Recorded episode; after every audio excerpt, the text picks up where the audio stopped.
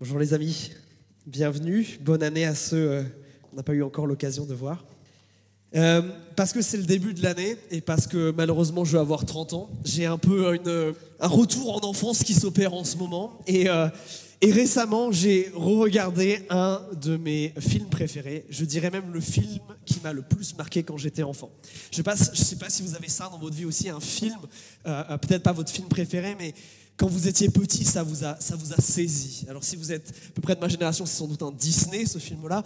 Pour moi, c'était le film Tarzan, que j'aime tellement, les dessins sont magnifiques, les chansons sont incroyables, il y a Phil Collins dessus, qu'est-ce que vous y voulez? C'est incroyable. Plein de beaux messages aussi, mais cependant, comme tous les Disney, ils souffrent d'un problème majeur. Parce que le prémisse de tous les Disney, c'est que la solution au problème du héros, elle se trouve toujours à l'intérieur et il va falloir écouter son cœur. Le cœur, c'est quelque chose de beau, c'est quelque chose de pur, c'est quelque chose qui dit la vérité et qui est bien trop souvent, vous savez, dans ces films, étouffé. La, voix du cœur, elle est étouffée par, les soucis, par les, problèmes, par des belles-mères bizarres, par des princes neuneux, par plein de problèmes. Et qu'au bout d'un moment, quand le héros arrive enfin à exprimer ce qu'il a sur le cœur, il est quelque part euh, euh, là dans le vrai et dans le bon. Et je crois que ce prémisse qui dit que justement tous les Disney, que le secret du bonheur, il est à l'intérieur, que l'épanouissement, il se trouve au fin fond de notre être, c'est profondément faux. C'est profondément faux, j'irai même plus loin, je crois que c'est vraiment dangereux. Et aujourd'hui, on va continuer l'histoire d'Abraham. Parce que cette question du cœur, là, de la petite voix intérieure, elle, elle nous pose quelque part un problème. On a ça qui nous parle, on croit qu'à ça, il faut ajouter une dose de raison, et puis une dose de foi, et puis comment on met tout ça ensemble au final? Comment on jongle avec tout ça? Comment être en fait chrétien dans le concret là? Comment on fait des choix au final? Est-ce qu'on écoute ce qu'il y a dedans? Est-ce qu'on écoute ce qu'il y a, ce qu'il y a dehors? Est-ce que parce qu'on est chrétien et que donc on croit que le Saint-Esprit vit en nous, là on peut du coup suivre nos cœurs? Là ça marche? Ou alors on, croit qu'il faut qu'à chaque pas on se demande ce que Dieu veut et qu'on avance quelque part à tâtons comme ça La semaine dernière on a parlé d'être dans une relation avec Dieu. Vous vous en rappelez? On a vu le début de l'histoire d'Abraham. On revoit les bases en fait de comment être en relation avec Dieu. Vous vous rappelez? Il faut que Dieu nous appelle comme au téléphone. Et nous il faut qu'on décroche. Ça ça veut dire répondre avec foi. La foi, c'est faire confiance à Dieu. C'est aussi simple que ça. Dieu appelle, je décroche. C'est comme ça que la relation s'établit. Et pour ça, il faut qu'il y ait un téléphone, il faut qu'il y ait un médiateur. Et ça, c'est ce que Jésus a fait. C'est pour ça qu'on chante Jésus. C'est pour ça que le nom de Jésus n'a pas arrêté d'apparaître pendant nos chants. Parce que si Jésus ne meurt pas sur cette croix, si Jésus ne paye pas à ta place la mort que tu devrais avoir, alors il n'y a pas de connexion avec Dieu. S'il ressuscite pas, il n'y a pas de relation avec lui maintenant et pour l'éternité. C'est ça qu'on a chanté, je crois à la résurrection. C'est tellement, tellement important.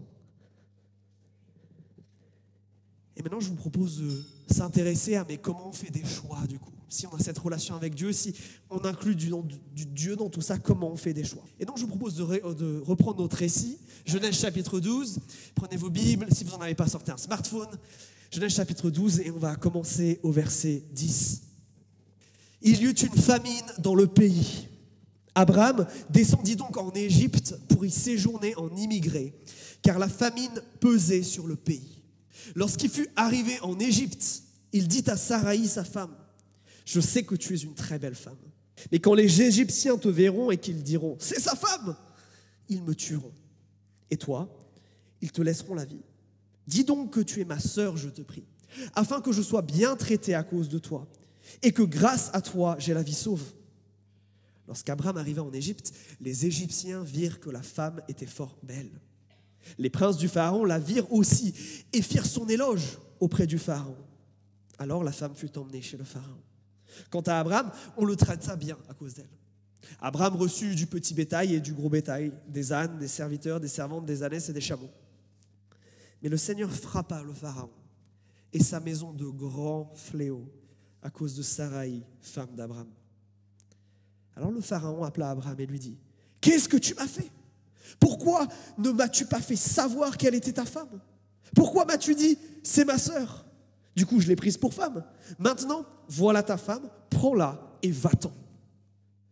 Le pharaon, don- pharaon donna des ordres à ses gens et ceux-ci le reconduisirent, lui, sa femme et tout ce qui lui appartenait. On s'arrête là. Drôle d'histoire. Est-ce que vous avez l'impression de reconnaître Abraham?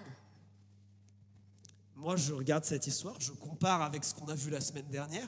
J'ai même pas l'impression que ça soit la même personne. Heureusement qu'ils ont le même prénom, parce que sinon, c'est trop différent là. Il y, a, quelque chose qui s'est passé. Alors, on va rentrer petit à petit dans le texte, mais je vous ai dit qu'on allait parler de choix aujourd'hui. Et d'abord, bah, Abraham, il est un petit peu, il est un petit peu forcé à faire un choix. Regardez le verset 10. Il y a beaucoup, beaucoup de choses à dire sur ce verset 10. Abraham, il arrive dans une situation où il y a une famine, une famine tellement sévère, regardez le mot apparaît deux fois dans le verset 10, qui, lui impose de partir en Égypte et d'y séjourner comme un immigré. Autrement dit, Abraham, il n'a pas le choix. Il doit bouger du pays de Canaan où il est, le pays que Dieu lui a donné, parce qu'il n'y a plus à manger. Et, il faut qu'il bouge. Et en comprenant que c'est provisoire, c'est pour ça qu'il y séjourne en tant qu'immigré, il n'est pas appelé à rester, mais il est comme forcé à y aller. Et ça peut-être que quand on parle de, de relation avec Dieu, ça nous met mal à l'aise. Pourquoi Dieu il permet à Abraham d'être dans cette position-là? Dieu il est censé le bénir, on l'a vu la semaine dernière, au début, Dieu il dit je te bénirai. Et là, il y a une famine.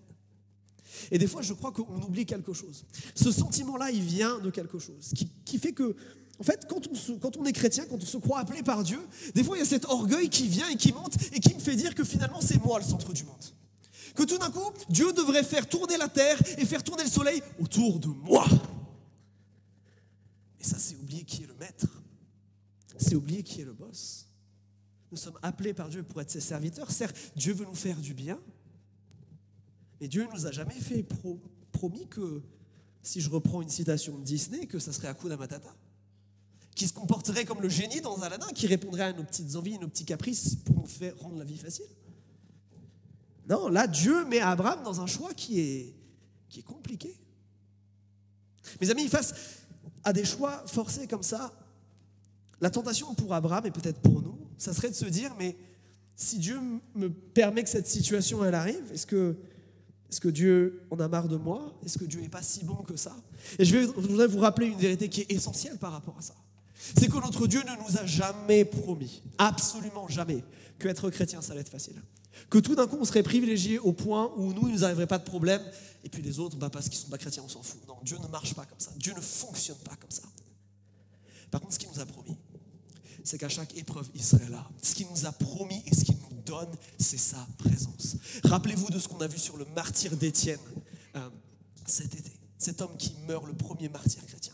Qu'est-ce qui se passe alors qu'il souffre? Il voit la Trinité devant lui. Il a la révélation de Dieu la plus grandiose qui existe. Il voit les trois personnes de Dieu devant lui. Incroyable. La présence de Dieu dans la souffrance, voilà ce qui nous est donné. Mais pas que. Dieu nous garantit aussi que dans cette souffrance, il nous donnera les moyens de la traverser. Il ne l'évitera pas, mais il nous donnera les moyens de passer au travers. Ça, c'est la garantie que Dieu nous donne. Et des fois, Dieu, oui, nous met dans des situations où nous devons faire des choix. Et là, il y a une tension. Parce que oui, Abraham est forcé quelque part à quitter le pays parce qu'il y a la famille, il est forcé de faire un choix. Mais en même temps, notez qu'il a le choix de là où il va. Pourquoi j'insiste sur ça? Notez qu'il n'y a aucun moment où, dans le début de ce texte, Dieu nous dit, ou dit à Abraham, tu vas en Égypte. Vous avez noté ça? Alors l'Égypte, c'est un choix qui est logique parce que c'est une grande nation, parce qu'il y a à manger là-bas, c'est très fertile. Mais Abraham doit faire un choix, il aurait pu partir de l'autre côté. La Bible est silencieuse sur ça. Pourquoi? Et ça, c'est important de noter ça. Je sais que dans la vie, il y a ceux qui aiment faire des choix et il y a ceux qui détestent faire des choix. Je ne sais pas à quelle catégorie vous, vous appartenez. Euh, moi, j'appartiens à la première, mais il y en a, je sais, parmi nous qui détestent choisir et qui préfèrent quand on choisit pour eux, qui préfèrent l'opinion des autres, parce que ça les évite de faire un choix. Et notez que ici, Dieu laisse un choix à Abraham où il va il y a un espace de liberté là, où Dieu ne lui dicte pas où aller. Et je crois que ça, c'est fondamental pour comprendre la notion de la volonté de Dieu et de celle de choix. Oui, Dieu laisse des situations arriver qui nous forcent à faire des choix, mais de la même manière, il nous offre une liberté de choisir. Pourquoi Dieu fait ça? Parce qu'il y a un thème que peut-être vous vous rappelez d'il y a deux ans quand on a commencé cette série sur le début de Genèse. Dieu, il aime nous faire participer. Dieu, il nous a créés pour être en relation avec lui. Pas pour s'amuser, Pas parce que, comme ça. Rappelez-vous le jardin d'Éden. Et il est bien le jardin. Mais l'objectif de Dieu, c'est que ça s'étende à toute la terre. Et qu'est-ce qu'il fait? Il entre en collaboration avec les êtres humains. Dieu nous laisse des choix parce que c'est cette partie-là d'être collaboratif avec lui. Et alors j'entends déjà quelqu'un me dire, mais, euh, mais Quentin, euh, oui, ok, Dieu nous laisse faire des choix, nous laisse collaborer, mais à l'image d'Abraham et de ce qu'on va détailler dans la suite du texte, on choisit vachement mal quand même. On fait quand même beaucoup d'erreurs. Et là, il y a quelque chose de très important, de pourquoi Dieu nous laisse une liberté de choix. Parce que Dieu, pour Dieu, une relation, c'est plus important que la perfection. Rendez-vous compte de ça. Pour Dieu, c'est plus important d'avoir une relation avec lui qu'une forme de perfection. Si c'était le cas, si la perfection était un peu plus importante pour Dieu, alors il aurait fait de nous des robots, programmés pour faire le bien en toutes circonstances, mais incapables de vraiment aimer. On ne peut pas aimer sans liberté. On ne peut pas aimer sans capacité à faire de choix. Non, sinon ça s'appelle de la contrainte et ça a des mots plus graves derrière. Alors oui, il y a des fois des choix qui nous sont forcés. Dieu nous met dans des situations où il va falloir faire des choix. Et ça, c'est peut-être important de te. juste de t'arrêter un instant. Quand tu es dans la situation d'Abraham, quand quelque part les circonstances de la vie te forcent à choisir, c'est quoi ton réflexe? Est-ce que c'est de te lever comme Abraham, de partir, de faire des choix, d'être actif quelque part, de compter sur Dieu? Ou alors c'est de dire Oh Dieu, mais pourquoi ça, ça arrive De commencer directement à te plaindre Ou est-ce que tu vas compter sur lui? Est-ce que tu vas compter sur sa présence? Note aussi une chose, si Abraham ne fait pas de choix ici, Abraham meurt. Abraham ne fait pas de choix, il reste en Canaan, il meurt de faim. Il va falloir que nous fassions des choix avec Dieu il ne faut pas avoir peur de les faire. Maintenant, on veut faire des bons choix et c'est là où les problèmes vont commencer. Parce qu'à partir du verset 11, regardez, on arrive devant l'Égypte et là, Abraham va faire un autre choix il va proposer ce plan à sa femme Sarah. En lisant Sarah, Sarai à l'époque, vous allez voir, j'ai tout le temps me tromper, t'es très belle. Et les Égyptiens, ils ont une réputation. Quand ils vont voir que t'es jolie, ils vont vouloir te récupérer. Et du coup, moi, ça me met dans les problèmes. Parce que pour ça, ils vont me tuer. Donc on va faire semblant que t'es ma sœur. On va faire semblant et on va dire, et tu vas dire, moi je vais le dire, tu vas le dire, tout le monde va le dire. Et, comme ça, euh, on s'en sortira. Alors on peut être un petit peu dans l'empathie avec Abraham, dans le sens où bah, c'est compliqué, il a plein de personnes à charge, Dieu l'appelle à faire des grands trucs, ça fait peur, il doit tout quitter, il est responsable de plein de personnes, ouf, ça fait peur. Mais là, Abraham, quand il fait cette décision, il choisit d'écouter. Et ça, c'est pas bon. Vous savez pourquoi? Parce que l'Écriture nous rappelle ceci que le cœur, il est tortueux par-dessus tout. Il n'y a rien de plus compliqué et de plus mauvais que le cœur humain. Pire, regardez la suite, il est incurable. Il ne peut pas être soigné. C'est pour ça que quand Jérémie écrit ça, il rajoute qui peut le connaître. Et puis après, Dieu dira, bah moi, moi je peux le connaître, moi je peux le changer. Mais vous, humains, vous ne pouvez pas. Le cœur, il n'est pas bon. Et le cœur pas bon, il amène à faire des choix pas bons. Et c'est ce que fait Abraham ici. Là, Abraham, il va choisir d'écouter son cœur, d'écouter ce que disent ses émotions, et particulièrement là, regardez, sa peur. Sa peur qui est légitime, hein. ça fait peur de vivre ce qu'il vit. Recommencez-le. Mais il va baser toute sa logique, il va baser tout son raisonnement, il va baser toute son attitude et tous ses choix sur cette peur-là. Notez que l'argument d'Abraham, ceux qui aiment la logique, il est nickel. Il a raison, les Égyptiens, ils ont un problème avec les femmes. Il a raison sur plein de choses, Abraham. Mais c'est la fondation même de son raisonnement qui est faillible. Regardez, il écoute sa peur. Et ça, ça va l'amener à échafauder un plan qui est particulièrement vicieux. Parce qu'en écoutant sa peur, ça va l'amener à pécher gravement contre sa femme. Et on va y revenir sur ça. Parce que quand tu écoutes ton cœur, tu écoutes tes peurs, tu écoutes tes insécurités, et bien souvent ça, ça ferme la bouche de Dieu. Et aussi logique et aussi, juste que soit n'importe quel raisonnement, s'il est fondé sur quelque chose qui ne vient pas de Dieu, s'il est fondé sur ton cœur, s'il est fondé sur tes émotions, ça t'amène à la catastrophe. Et c'est ce que je veux vous montrer. Abraham, en se fondant, en fondant maintenant ses choix sur sa peur, il va aller de catastrophe en catastrophe. Premièrement, de qui Abraham il a le plus peur dans cette histoire? Pas de Dieu. Hein. Il a le plus peur du pharaon là. Abraham, là, c'est le, premier mensonge, c'est que dans sa vie, Dieu n'est plus souverain. Son éternité, sa destinée, son futur, ça dépend plus de Dieu là. Ça dépend de lui et surtout du pharaon. Et ça, c'est hyper problématique parce qu'en écoutant son cœur, bah, Abraham va au final montrer qu'il a plus peur du pharaon et de ce qu'il pourrait lui faire que de Dieu et de comment Dieu pourrait le secourir. En cédant à sa peur, il affirme au final que Pharaon est plus puissant que Dieu. Vous vous rendez compte de ça? Quand on suit nos peurs, bien souvent, quand on suit l'état de notre cœur, on va mettre des choses au-dessus de Dieu. Oui, il y a des choses, et c'est le résultat de la vision des choses d'Abraham, c'est le Pharaon qui contrôle ma destinée. C'est lui qui a ma vie entre ses mains. Oh, c'est lui donner beaucoup trop de pouvoir, ça. Premier gros mensonge. Dieu n'est pas assez puissant pour me sauver, ou Dieu peut-être n'est pas assez bon. Ça, non seulement ça touche à la souveraineté, mais je pourrais faire tout un discours comme quoi ça touche aussi à la toute-puissance de Dieu et à la bonté qui sont mises en question ici. Mais c'est pas tout. Deuxième mensonge, gros mensonge, c'est que Abraham se dit qu'en fait il sait mieux que Dieu. Non, Dieu, Dieu, Dieu lui a clairement dit, rappelez-vous euh, le verset 3, ceux qui te béniront, ben je les bénirai. Ceux qui te maudiront, je les, je les maudirai. Je m'occupe de toi. Mais là, Abraham dit non, ce que tu m'as dit, ça ne marchera pas. Non, je sais mieux que toi. En fait, mon plan, il va mieux marcher que ce que tu pourrais dire ou ce que tu as dit ou ce que tu pourrais faire.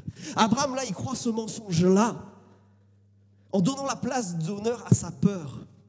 Abraham se place, lui et son intelligence, au-dessus de Dieu, pas que le Pharaon. Lui et son intelligence au-dessus de Dieu. Dieu ne va pas me secourir, me délivrer. Enfin, j'ai peur qu'il ne le fasse pas. En fait, j'ai pas assez confiance en lui. Alors, euh, je vais me débrouiller. Il, va m'abandonner, donc il faut que je me débrouille, il faut que j'ai un plan de secours. Mes plans sont plus sûrs. Ils sont plus dignes de confiance que ce que Dieu pourrait me donner. Mais ça, c'est des mensonges de la tête. Le problème, c'est quand ils se traduisent en actes derrière. Parce que qu'est-ce qui se passe après? Après, Abraham cède à ce mensonge. Que donc, il peut obéir à Dieu en péchant. Il peut se conduire en tant que chrétien en agissant comme il agit. Et la manière dont Abraham agit ici, c'est en péchant. C'est le vocabulaire technique de la Bible pour parler du mal. Plus pernicieux et plus pervers encore. Quand il laisse la peur être reine, il croit obéir à Dieu en mentant et en demandant à sa femme de mentir. Oh, le cœur est vicieux. Le cœur se fait passer pour Dieu bien souvent. Abraham, vous vous rappelez, il sait que Dieu va lui donner une descendance. Vous vous rappelez de ça? Dans la promesse de Dieu, il fera son grand, il y a une nation qui viendra de lui. Puis ça, c'est dit au verset 3. Puis au verset 7, c'est précisé que ça sera sa descendance. Ça viendra de lui, quelque part. Mais on a un problème, vous vous rappelez? On l'a vu la semaine dernière. Sarah, elle est stérile. Donc on ne sait pas comment ça va marcher, ça. Est-ce qu'Abraham, il va avoir une autre femme On ne sait pas pour le moment. Mais en tout cas, ce qui est sûr, c'est qu'on a besoin de lui. Par conséquent, la réaction d'Abraham, c'est bah, ma vie, elle est plus importante que toute celle des autres. Ouais, ma vie, il faut la préserver. La promesse de Dieu, elle dépend de ma vie. Et ça va l'amener à être une horreur vis-à-vis de sa femme. La peur vient justifier son péché. Ça, c'est terrible. Il pêche gravement contre sa femme. Regardez à quel point c'est humiliant pour elle. Sarah, de base, elle a une vie qui n'est pas facile. Elle a beau être jolie. Sarah, elle est stérile. Et c'est dur dans sa féminité pour elle. Et encore plus à cette époque, dans ce contexte-là. Ensuite, qu'est-ce que fait son époux? Il ment à son sujet, il lui demande de mentir. Il la prive de son titre de femme, de sa relation avec lui. C'est un manque de respect absolu. absolu. Et je ne sais pas, l'Écriture ne nous dit pas à ce point-là quand les autres ils ont commencé à remarquer Sarah et qu'ils ont commencé à vouloir la refourguer au Pharaon, à quel point il a protesté, ou ce qu'il a dit, ou ce qu'il n'a pas dit, ça on ne sait pas. Mais en tout cas, il ne l'a pas protégée. Quelle humiliation pour elle. Elle l'a amenée dans un harem et là l'Écriture s'arrête, c'est là où elle est amenée dans la maison du Pharaon. On ne sait pas ce qui se passe ensuite. Mais c'est pas joli. Catastrophique. Voilà ce qui se passe quand on suit notre cœur. Voilà ce qui se passe. Et Abraham, dans tout ça, il a même presque l'impression d'obéir à Dieu. Pourquoi? Parce que au début, tout se passe bien. Regardez le, résultat au départ de tout ça. Au départ, bah, regardez, Abraham, il est bien accueilli. Abraham, il avait peur de mourir à la base, mais regardez, même c'est même mieux que ça. Non seulement on ne le tue pas, mais on lui fait des cadeaux. Vous avez vu là, il y a une longue liste de trucs. On lui fait des cadeaux. Ça, c'est terrible. Quelle lâcheté, Abraham. Quelle humiliation pour Sarai. Voilà ce qui se passe. Quand je suis mon cœur, je pêche et j'amène d'autres à pêcher. Et je casse des vies. Mais il pêche aussi contre le Pharaon. Alors beaucoup moins gravement que contre sa femme, mais parce qu'on l'a vu, et je vous l'ai cité tout à l'heure au verset 3, Dieu a dit, la relation des gens avec moi, à cette période de l'histoire, elle dépend de la relation que ces mêmes gens ont avec toi. C'est pour ça qu'il dit, s'ils te bénissent Abraham, je les bénirai, s'ils te maudissent Abraham, je te maudirai. Abraham, il sait ce que Dieu a dit. Est-ce qu'il croit sincèrement que en donnant sa femme à quelqu'un d'autre, Dieu va pouvoir bénir ça? Il met Pharaon dans les problèmes, et d'ailleurs Pharaon va le lui reprocher.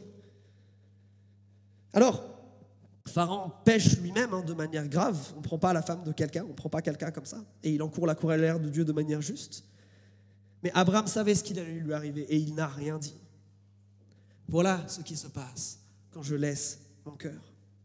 Mais je crois que une des choses aussi tellement pernicieuses par rapport à ça, c'est ceci. C'est ce que je vous disais tout à l'heure. Je pense que chez Abraham, il y a aussi une confusion entre la bénédiction et un sursis. Qu'est-ce que je veux dire par là? Au verset 16, là, on a presque l'impression que bah, au départ, son plan, il marche. Que quelque part, Dieu valide, parce que ça se passe bien. Je pense que quand on écoute notre cœur, il y a un, énorme problème qui advient après tout ça, c'est qu'on confond ce que Dieu donne comme une bénédiction et la patience de Dieu. Parce que laissez-moi vous dire une chose, le fait que le verset 16, ça se passe bien, ça parle juste du fait que Dieu est assez patient pour pas le démonter sur place, le Abraham. Ça parle juste de ça. Et c'est là où notre cœur à nous, il est pernicieux et il est vicieux. Et il nous ment. Parce que le péché, il fonctionne comme ça. Tu lui donnes un doigt, il te prend le bras. Tu vas un tout petit peu vers lui, il va déformer complètement ta vision des choses. C'est comme toute drogue, ça amène une forme d'euphorie et, de contentement pour, pour un temps, comme ce qu'il vit au verset 16. Mais regardez le résultat de tout ça. Abraham est chassé de ce pays et on est encore dans le temps de famine. C'est pas une histoire qui se termine tellement bien, quoi. Mes amis, le choix du cœur, faire le choix de suivre son cœur, ça n'aboutit qu'au jugement de Dieu. C'est terrible ce qui se passe pour le Pharaon, regardez le verset 17. C'est terrible ce qui se passe pour Abraham parce qu'il est chassé. Le premier reçoit des malédictions de la part de Dieu, alors on ne sait pas exactement ce que c'est, mais on parle de fléau, donc ça fait penser à ce qui se passera plus de 500 ans après, euh, pendant la période de l'Exode. Et Abraham chassé d'Égypte alors que les champs sont difficiles. Encore une belle illustration que choisir de pécher, c'est toujours choisir de souffrir. C'est toujours faire le choix de conséquences qui sont terribles. Oui, mes amis, attention à nos cœurs. Nos cœurs sont mauvais, nos cœurs sont vicieux, nos cœurs nous amènent vers la souffrance. Alors, j'ai bien conscience qu'en disant ça, je ne vous ai pas encore apporté aucune solution, je me suis juste mis dans une espèce de dépression là. Pas cool. Mais moi, je vais vous parler du troisième choix. Si je ne suis pas à mon cœur, je vais vous inviter à faire le choix de la foi. Qu'est-ce que j'entends par le choix de la foi? La foi, on l'a dit, c'est faire confiance à Dieu.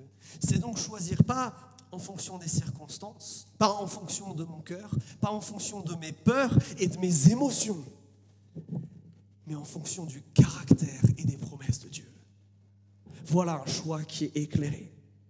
Parce que si Abraham avait fait ça dans cette histoire, l'histoire aurait été tellement différente. Si Abraham avait fait ses choix en fonction de qui est Dieu, c'est-à-dire tout puissant et bon, il n'aurait pas eu peur de mourir en Égypte. Dieu avait un plan pour lui. Dieu lui a dit, je ferai de toi une descendance. Ça ne marche pas si Abraham meurt. Non. S'il se basait sur la bonté et la toute-puissance de Dieu, il n'aurait pas eu cette peur-là. Ou du moins, c'est pas qu'il ne l'aurait pas eu, c'est qu'il l'aurait contrôlé. Et même si l'Égypte voulait sa mort, même si le Pharaon voulait sa mort, qui est-il face à la puissance de Dieu? S'il s'était basé sur le caractère de Dieu, ça aurait tout changé. Mais pas que, sur ses promesses aussi. Dieu lui a dit, ça sera ta descendance. Alors évidemment, on ne comprend pas encore comment Dieu va faire, parce que Sarah, on l'a dit, elle est stérile. Mais c'est sa descendance, ça va passer par sa famille. S'il s'était basé sur ça, il n'aurait jamais demandé à sa femme de mentir, il l'aurait jamais délaissé comme ça, il l'aurait jamais abandonné et péché aussi gravement contre elle. Oui, si c'était basé sur les promesses de Dieu, il aurait su et il aurait dit au Pharaon, attention, parce que Dieu a dit, ceux qui me béniront, il les bénira, et ceux qui me feront du mal, qui me maudiront, il les maudira. Attention Pharaon. Mes amis, nos choix qu'on doit faire dans la vie, nous avons à faire des choix. Sur quoi nous les basons? Les intuitions du cœur ou ce que nous connaissons et nous savons du caractère et des promesses de Dieu. C'est tellement, tellement, tellement important.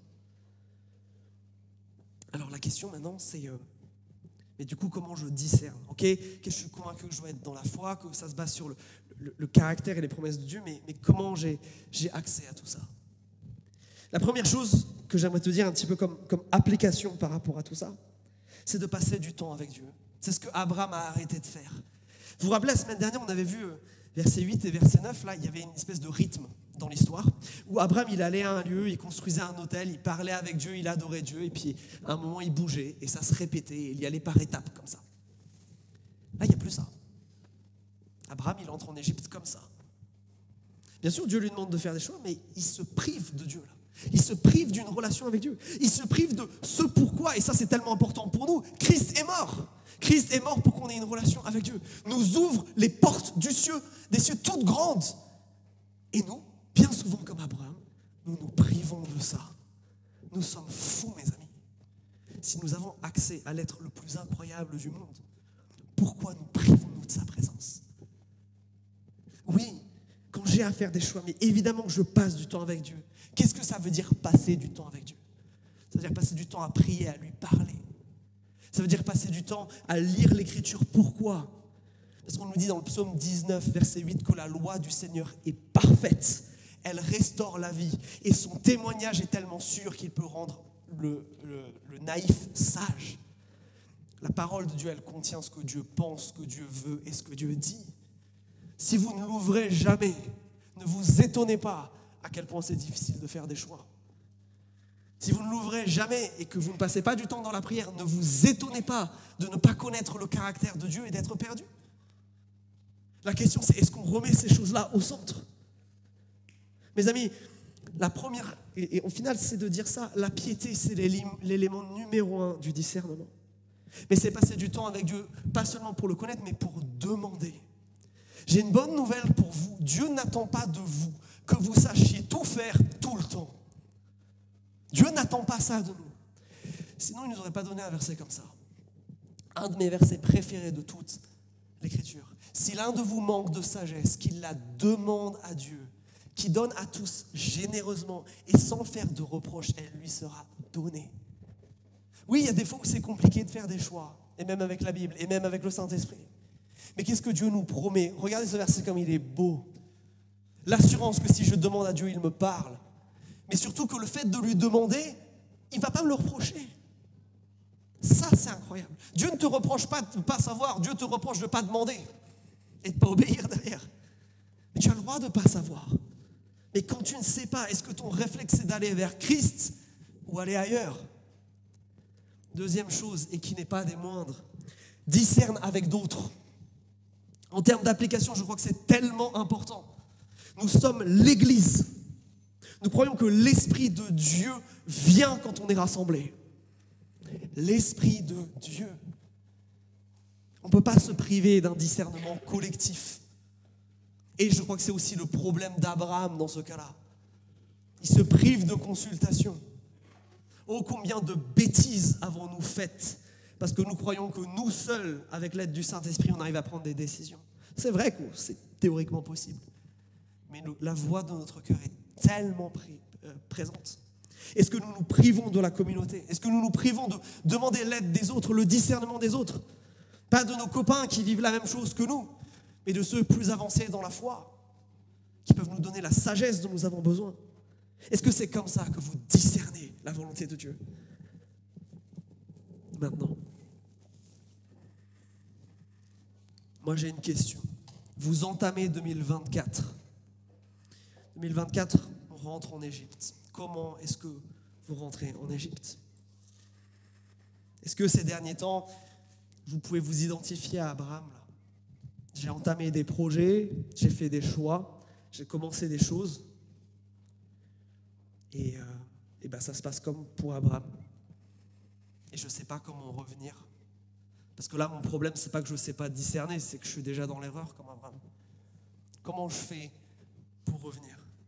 Comment je fais J'aimerais vous laisser, entre guillemets, avec ça. Je crois que la première chose qu'il faut savoir faire, c'est ce que le Pharaon fait avec Abraham. Il faut savoir se laisser confronter. Regardez ce que le Pharaon lui dit. Il lui pose tout le temps la question pourquoi? Fait pas que l'accuser en lui disant t'as mal fait. Regardez le nombre de pourquoi. Il y en a deux à trois en fonction des, des traductions que vous utilisez. Deux à trois pourquoi. Pharaon l'interroge pas sur les faits, mais qu'est-ce qui l'a mené à agir ainsi? Et peut-être toi, pour faire le bilan, c'est la première chose que tu dois faire, te laisser confronter sur le pourquoi tu as fait les choses, sur la fondation. Est-ce que la fondation, c'est ma foi en Christ? Ma fondation, c'est mes émotions.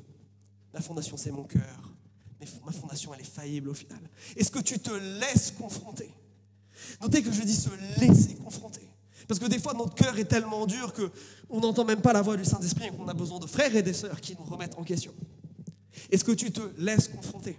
Est-ce que dans ton groupe de maison, tu acceptes de t'ouvrir? Tu acceptes d'être vulnérable? Tu acceptes que d'autres parlent dans ta vie? Ou alors tu caches tout et tu retiens tout? Est-ce que tu te laisses confronter?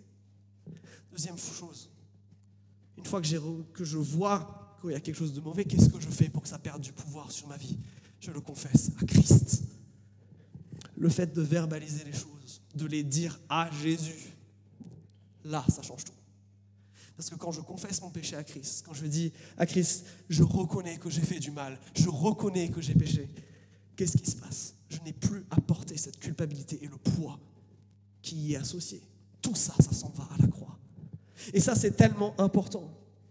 Et je ne peux pas me, me permettre de ne pas faire un aparté sur, euh, l'histoire d'Abraham, là. Et, je crois que là, ce que Abraham, ce que le texte ne nous dit pas, on ne sait pas, mais ce qu'il devrait faire, c'est qu'il a des excuses à présenter à Sarah. Est-ce que vous, dans votre quête d'Égypte, dans ce projet, dans ce travail, ou même au nom de Dieu, dans votre ministère, vous en êtes arrivé à pécher contre les membres de votre famille? Réfléchissez-y. Parce que si c'est le cas, Abraham, il n'y a pas que le fond, là, il y a toute la forme. Il y a tout ce que ça a entraîné dans sa relation avec les autres. Que ce soir, vous ne vous couchiez pas sans vous être réconcilié sans avoir confessé vos péchés, vous êtes demandé pardon. Et je crois que la dernière chose que Dieu permet, encore une fois, Abraham ne le fait pas volontairement, mais dans sa grâce, Dieu lui impose ici, c'est de contrarier son cœur. Qu'est-ce que je veux dire par là? Le problème d'Abraham, vous l'avez vu, c'est cette forme de sécurité. Il est dans l'insécurité la plus totale, Abraham. Mais qu'est-ce que Dieu permet de faire? Dieu l'envoie dans une situation où il va devoir avoir foi. L'inverse de la peur, c'est la foi. Et comment Dieu va lui, apprendre cette leçon-là Par la dépendance. Il repart là, alors que c'est la famine, il ne peut plus aller en Égypte qui était le plan A. Il va de nouveau se retrouver dans une situation dans laquelle il va dépendre de Dieu. Et ça, c'est tellement important. Mon cœur me tire vers une forme de sécurité trop grande en moi. Je vais choisir d'avoir foi. Mon cœur me tire peut-être dans un désir d'acceptation, d'amour qui est trop fort. Qu'est-ce que je vais faire? Me réfugier dans les bras de Christ et proclamer que c'est lui qui est mon papa, que c'est lui qui m'aime et que mon identité, elle ne sera fondée en aucune autre chose que son sacrifice à la croix. Je remplace ce que mon cœur veut m'amener à avoir parce que, parce que Christ a à me donner. Et ça, c'est tellement, tellement, tellement important il se replace ici en dépendance de Dieu. Dans ton analyse, cette étape, elle est tellement importante. Parce que Abraham, il a toujours peur. Même s'il a été confronté, même si tu confesses tes peurs et tes échecs à Dieu, la peur, elle s'en va pas comme ça. La peur, Abraham, il l'a subie à la base, il ne l'a pas choisie. Comment elle s'en va? Par l'action de Dieu. Et comment Dieu agit Il remplace nos sentiments par la vérité. C'est en proclamant la vérité. Je dépends de Dieu dans le cas d'Abraham. Je sais que Dieu va prendre soin de moi, qu'il va s'occuper de moi. Il a un plan, il l'a dit. Que ce sentiment de peur va perdre du pouvoir progressivement. Il contrarie son cœur. C'est ça qu'il faut qu'il fasse. Est-ce que c'est quelque chose que vous faites? Quand votre cœur vous amène vers le péché, est-ce que vous cherchez à le contrarier? Au lieu de lui donner ce qu'il demande Parce qu'on l'a vu, ça amène au péché. Donc qu'est-ce qu'on a vu aujourd'hui Que en tant que chrétien, on va devoir faire des choix. Dieu ne nous a pas laissé une espèce de, GPS avec des étapes très simples qu'il faut suivre. Non, Dieu nous a donné une direction, une boussole, et c'est fait exprès pour qu'on soit en relation avec lui. On va devoir faire des choix. Comment on fait ces choix? Pas en suivant notre propre cœur, mais en ayant foi en Christ. Est-ce que c'est quelque chose que vous vivez? J'espère que ce que je dis là, presque, entre guillemets, c'est des choses. J'ai rien appris là. C'est un bon rappel, mais j'ai rien appris. J'espère que vous pouvez dire ça. J'espère surtout que vous le vivez, que c'est quelque chose que nous vivons. Alors comment on fait des choix basés sur Christ? Eh bien c'est ce qu'on vient de voir. En discernant, en passant du temps avec lui, en discernant avec d'autres, ça implique que je me laisse, je laisse la porte ouverte à d'autres. Est-ce que ça pourrait pas être un de vos engagements pour 2024 Arrêtez de réfléchir tout seul. Laissez d'autres rentrer dans ma vie pour me confronter. Laissez d'autres rentrer dans ma vie pour être la sagesse que Dieu veut me donner. Ou est-ce que vous êtes trop orgueilleux pour ça et il faut le confesser Moi, je, dois dire que c'est bien souvent mon cas. Et enfin, est-ce que ce qu'on vient de voir là, pour revenir à Dieu, vous laissez confronter parce que le Saint-Esprit a à dire, le confesser à Christ et enfin contrarier votre cœur Et maintenant, j'aimerais qu'on réponde au Saint-Esprit en faisant ça, en revenant à Dieu, en contrariant nos cœurs. On va chanter un chant là. On a déjà chanté. Euh, qu'est-ce qu'il y a? C'est un autre chant. ok. Qui nous rappelle que Dieu ne change pas. Qui nous rappelle que le Dieu d'Abraham, le Dieu qui voulait garder Abraham, c'est le même Dieu que nous avons aujourd'hui. Que ce Dieu, il est fidèle et qu'on peut lui faire confiance. Je vous propose de revenir peut-être maintenant. Peut-être que le Saint-Esprit vous a parlé là qu'il y a un truc qui a touché du doigt. C'est le temps de le donner à Dieu. C'est le temps de vous laisser confronter par ce qui a été dit là. C'est le temps de le confesser. C'est le temps de lui dire Ok, tu es fidèle, je vais, te faire confiance. Viens, viens me transformer sur ça. Je ne veux plus continuer en Égypte comme j'ai continué là. Je veux faire des choix qui t'honorent. Les choix que j'ai faits jusqu'à présent, ils ne m'amènent à rien parce que je, je suis mon cœur et c'est catastrophique. C'est le moment de dire ça à Jésus. Prenez ce temps comme un temps pour faire ça. Pour revenir d'Égypte avec Jésus, pour ne pas continuer sans lui. De lui redonner ce que vous avez à lui donner pour que 2024 soit une année où vous fassiez les choix de la foi et pas les choix du cœur.